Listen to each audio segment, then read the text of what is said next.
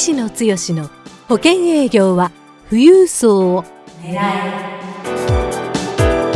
この番組は相続事業承継コンサルティング協会代表理事の石野剛が年々厳しさを増す保険業界で生き残っていくための富裕層営業術について協会員の成功事例を交えながらリスナーからのご質問にお答えする番組です営業のヒントをぜひつかみ取ってください。こんにちは、三木出友です。石野剛です。石野剛の保険営業は富裕層を狙い。今日は第41回目をお届けします。石野さん、今日もよろしくお願いいたします。はい、よろしくお願いいたします。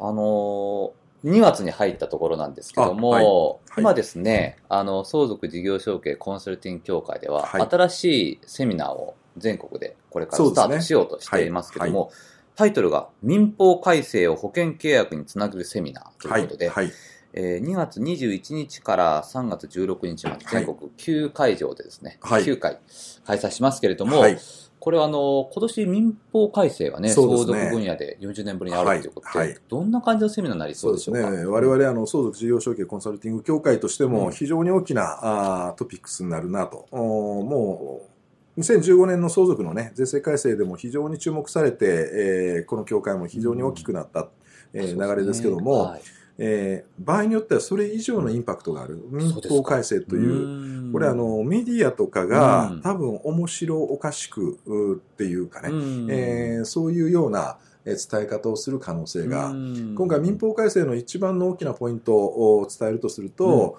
あの配偶者要は非相続人お父さんの奥様、まあうんお母さんですよね、はい。の財産権をできるだけ守ってうん。老後の生活に不安を与えないっていうような、そういうところに着目した改正っていうところをこう多く言ってるように見えるんですけども、えーそこのお表面的な話とは逆にですね、うんうん。今回えー何が問題になるかって言ったらもう間違いなく荒相続それも、うん。お遺留分というキーワードも含めてですね、民法上に許されてる財産権財産権というか相続権ですよね、はい。えー遺留分ですけども、この権利主張を要は今までその親御さんに対する、えー献身的な貢献をされて本当は親御さんとしては、えーこの子に多くの財産を残したいっていうふうに思ってる、うん。えー貢献してくれた人に多く残したいと思ってるんだけども実は例えば法と息子でですねうん。全く家にも寄りつかなかった人がうん。基本的には子供であればうん。同等のお相続権、権利を認められる。うん、そのうちの2分の1は最低限遺留分として認められるという話をが今回の民法改正でよりクローズアップされる、これはなぜそうなのかっていうのは、あのうちのセミナーに来ていただくと、皆さん、え、そんなことがあるのっていう、うん。えーことを感じていただけると思うんですけどね。で、その、え争相続になる可能性のある目を協会としてどう、おまあ、積んでいくかっていうかね、うん。ちゃんとクライアントさん、相談者の、うん。お気持ちに寄り添って、えー問題解決していく。そうすると、おのずと生命保険の必要性がよりクローズアップされてくるっていう話にはなりますね。そこであのはい保険計画につなげるというのを、はい。あの、まあ、グループワークをしながら、そうですねあ。の、相続の講座をはい体験できるようなワークショップ的なね、そうですねあの、。セミナーになってますので、はいぜひ、あの、ご興味ある方はですね、この石野剛の保険営業は富裕層を狙えの、はい。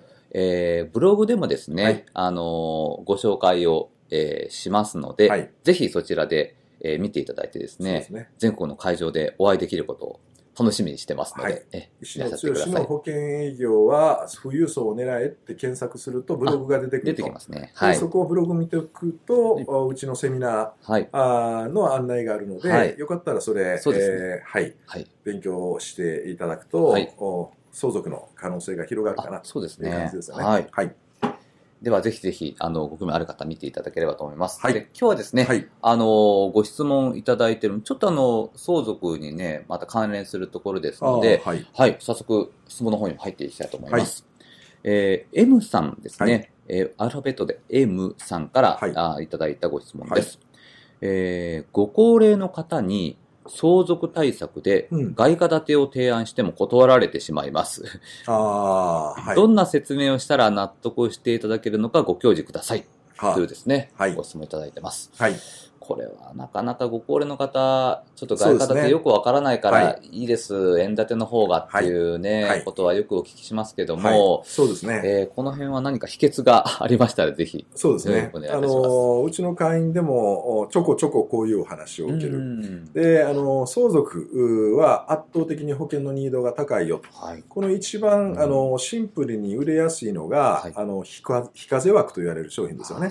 ね要、は、その非相続人の方のお財産のうち、えー相続人の人数かける500万のまでのお保険、まあ一般的には終身保険ですけどもね、うん。えーのお人数分の額は、えー相続財産の外に出ますよと、うん。みなし相続財産になりますよとうんいうような話になりますけども、ん。であれば、その非課税枠は入っとかないと。銀行、た簡単に言ったら、銀行預金に1億とか数千万の財産があるよと。うん。えーでも、未亡人の方だったら、意外と保険に入ってられる方は少なかったりすると、ど。うん。えーこの財産は相続財産として全部税、えー税額の対象、相続税の対象になりますよね。はい。でもその1億とか金融資産があるうちのうん。子供さんが例えば3人おられると、はい。1500万を保険、えー貯金から保険に変えるだけで、うん。えーこの1500万は相続財産から外れるという形になりますので、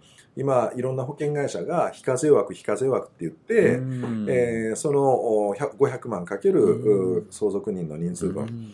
これを、まあ、あ入っときましょうということで、もう、うちの会員でも、それだけでも年間のコミッションが何百万、まあ、1000万を超えるようなね、うん。人も結構出てきてますのなでそういう意味でいくと、高齢者の方に、円建ての、おまあ、非課税枠の保険を、売れれば一番いいかもわかんないですけどもね、最近運用利回りが低くなったので、うん。各保険会社がこの商品を売り止めしてる、その代わりに、えーあえてうん外貨建ての保険としてうん一時払いでうん。審査も非常に簡便にというか、うん。まあ、高齢の方でも入っていただきやすいような内容うん。でご提案ができる商品がある。はい。にもかかわらず、ご高齢の方っていうのは、まあ、コンサバティブ、保守的な方が多いので、うん。えー外貨建てはよくわからないからや嫌だっていうことで、だから受け入れてくれないっうんていう、まあそんな話ですよね。そうですね。はい。はい。だから売れないんだ。うん。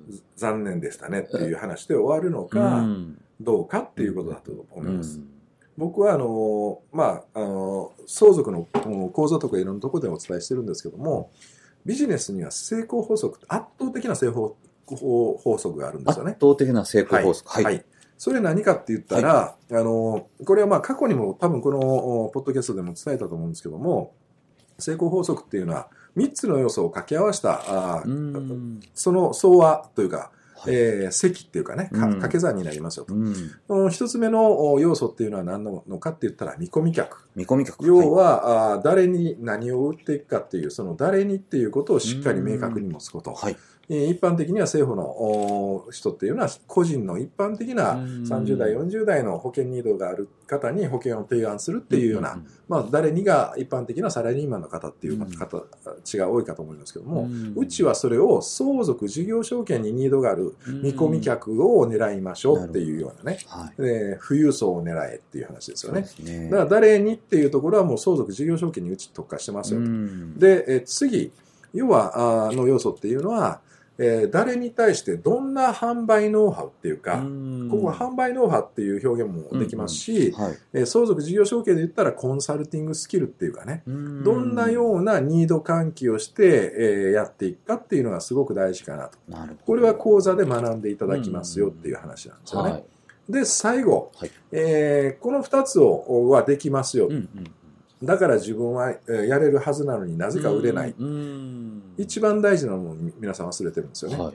えー何なのかって言ったらキャッシュポイントキ。ャッシュポイント。はい。要は商品です。うん誰に対してどんなノウハウで提供して、うんで、最後、自分のキャッシュポイント、どういうポイントで、えービジネスを、うん収益を取るか、うんそういう前提で言ったら、今の法則、先ほどのお話に当てはめると、えー相続に関心がある未亡人の方、うん。例えばね、未亡人でなくてもいいですけども、の方に対して一定のお話をしてニード喚起をすることによって、非課税枠の生命保険は入らない手はないよねっていうような、そんなあー問題意識がちゃんと芽生えるような流れになってると。はい。いうことで、うん。そうすると、その非課税枠が、うん。じゃあこれお願いしますっていう話になれば売れるのが、うんえーその商品うち外貨建てしかないから、うん。円建てがあったら売れるのにっていう話が、うん。外貨建てしかないから、それ出したら分かんないから売れない。っうん。ていうことで終わってる。だから売れないんですよっていう話でうん。諦めてる。うん。違うでしょ？っていう話なんですよね。うん。そういう方々にとってニードがあるんであれば、間違いなくこの商品、うん。だから保険に入らなくていいですかって言ったら、要は1500万の価値のある、外貨価値のある保険に入っていただいたら、うん。えー非課税枠をちゃんと確保できるにもかかわらず、うん。わからないから、わからないのはあなたがちゃんとわかるようなあご説明、コンサルティングをしてないからなんですよね。うん。それを放棄して、売れない、売れないって言って、うん。結果が出ないって言ってるのはおかしいんじゃないですか？ちょっと、おきつい言い方になりますけどね。うん。とすると、この外貨建てという商品があれば、うん。これ、えー同じし、えーうちの教会員でも、うん。外貨建てをまあもう本当に売って売って売りまくって、うん。年間1000万を超える、この一時払いの商品だけで優に1000万を超える成果を出している人がいれば、うん。外貨建てで、えーおお客さんがわからないって断られるんですって言って、うん。えーい一向にえー売れない方、うん両方おられます。うん。要はその外貨建て、非課税枠の必要性は分かったとしても、うん。商品がこ高齢の方は分からないから、うん。そこには入っていけないっていうことですよね。そうですね。だから外貨建ての必要性を理解するためうのん。教育というか、うん。それをどう伝えるか、うん。あーそれからいくと、ご高齢って言っても今70代ぐらいの方でもある程度の判断力があったりするので、うん。はい今の今の世界経済とかですね、うん。あの為替の状況とか、うん。日本のお国家リスクですよね、うん。えーそういうところをしっかり語りきれるかどうかそのノウハウを持ってるかどうか。うん。これはまあ、あのー投資のお領域ではうん分散投資とか、うん。やっぱり円資産だけに資産を持っておくことのリスクがあるので、うん。ある一定の形で外貨の運用を考えるっていう発想、そのためには外貨がわからないから、わからない人向けに、うん。えー外貨っていうのはこういう特性があるけども、うん。基本的には日本の円商円建て商品より利回りはいいですよねと、うん。ああるのは為替リスクだけですよねと、うん。この為替リスクの部分をどういうふうに伝えて分かりやすく伝えて差し上げるか、うん。ここのところのノウハウをちゃんと持ってる人は、うん。これ別に非課税枠でなくても一時払いの運用商品として外貨だけの商品売れてるんですよ。逆に言ったら、そういう方は非課税枠で1500万っていうところが、うん。これ1500万じゃなくて3000万、もしくは5000万うん。入っとかないと損よねっていうようなね、えーことに、ご高齢の方でもそんな判断に、ある人が話をするとそういう話になればうん。なるのに、うん。ある人は入り口でわからないって言ってるから、売れないんです。うん。商品がないんです。商品がないうちの会社のせいなんですっていう。責任を自分の外に置こうとするんですけども、要はそこをどう分かってもらえるかっていうノウハウを持つか持たないか、うんここをちゃんと学べば、うんこの一気通貫でうん非課税枠、もしくは一時払いの外貨商品が飛ぶように売れていく。なるほど。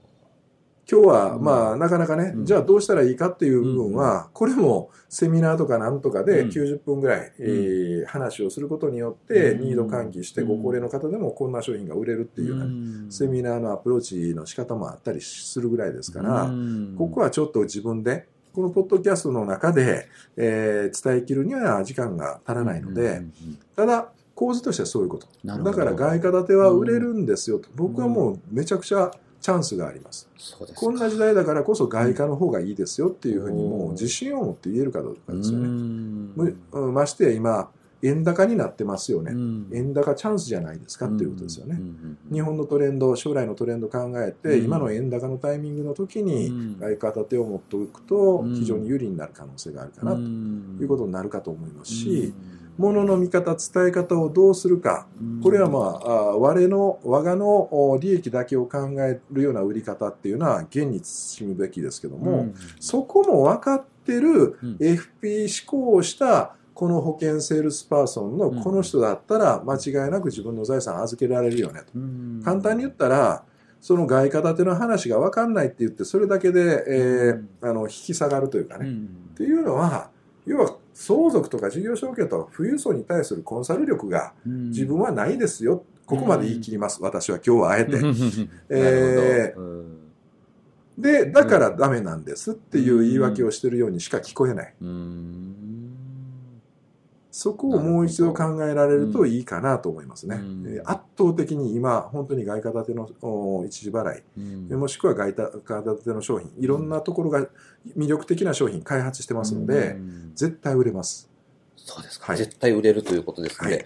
あのまず前段のコンサルティングができていて、はい。こうニード関係ができていれば、はい。あとはその商品の特性を説明できるかどうかは、これはもうあの保険会社の,、はい。あの販売研修といいますか、であの聞いた話をきちっとお伝えできるだけでも十分、まあ、そうですね。で、それでこれは高齢の者の方にとっても、あの、かあのヒットするよ。うん、もしくは高齢者の方だけでは難しかったら、今はちょっと販売的にはうん。ご家族がつくっていう話ですから、相続人の方、まあうん。娘さんとかですね。あ、に聞いてもらって、娘さんに理解してもらうんって私わかんないけど、娘がいいって言ってるから、だから入るわっていうパターンもあ。り、ありありますのでね。なるほどなるほど。だからやっぱりえーアプローチの仕方を変えることによって、うん。えー結果がうん。間違いなく出てる人がいっぱいいる。その事実をちゃんとお今、えーもし、えーそこで、えー止まってる人がいるとするとね、うん次のステージに進んでくださいっていうこなるとですね。ほど。はい。あの、チャンスはあるということですので、ま、めちゃくちゃあります。もうこれだけでも MD いけるぐらいです。そうですか。わ、かりました。はい今日はあの、ご高齢の方にはい。相続対策で、あの、外貨建てをご提案する方法についてご質問いただきましたけども、はいまあ、すごくチャンスがあるということですので、ぜひチャレンジしていただければと思います。今回の民法改正もこれができるようになると、もう本当にめちゃくちゃ売れますからね。非課税枠だけでとどまらなくなりますから、なるほど。生命保険は。はい。そうですか。わ、はい。かりました。ではですね、あの、石野剛の保険や富裕層を狙い、今日は第41回目をお届けしました。石野さん、今日もありがとうございました。はい、どうもありがとうございました。番組からお知らせです。ただいま、石野剛へご質問をお寄せくださった方へ、富裕層の意外な素顔、富裕層の性格から富裕層に好かれるポイントまでをプレゼントしています。http コロンスラッシュスラッシュ souzokujigyou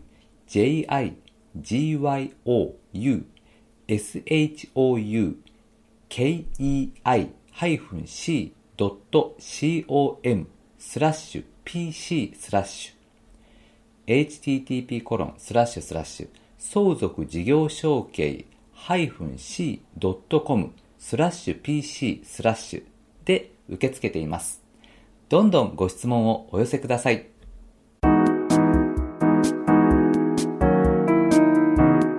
今回の番組はいかがでしたか？番組では医師の強しへの質問をお待ちしております。保険営業は富裕層を狙えで検索していただきこの番組のホームページからご質問をお寄せください。それでは次回の番組を楽しみにお待ちください。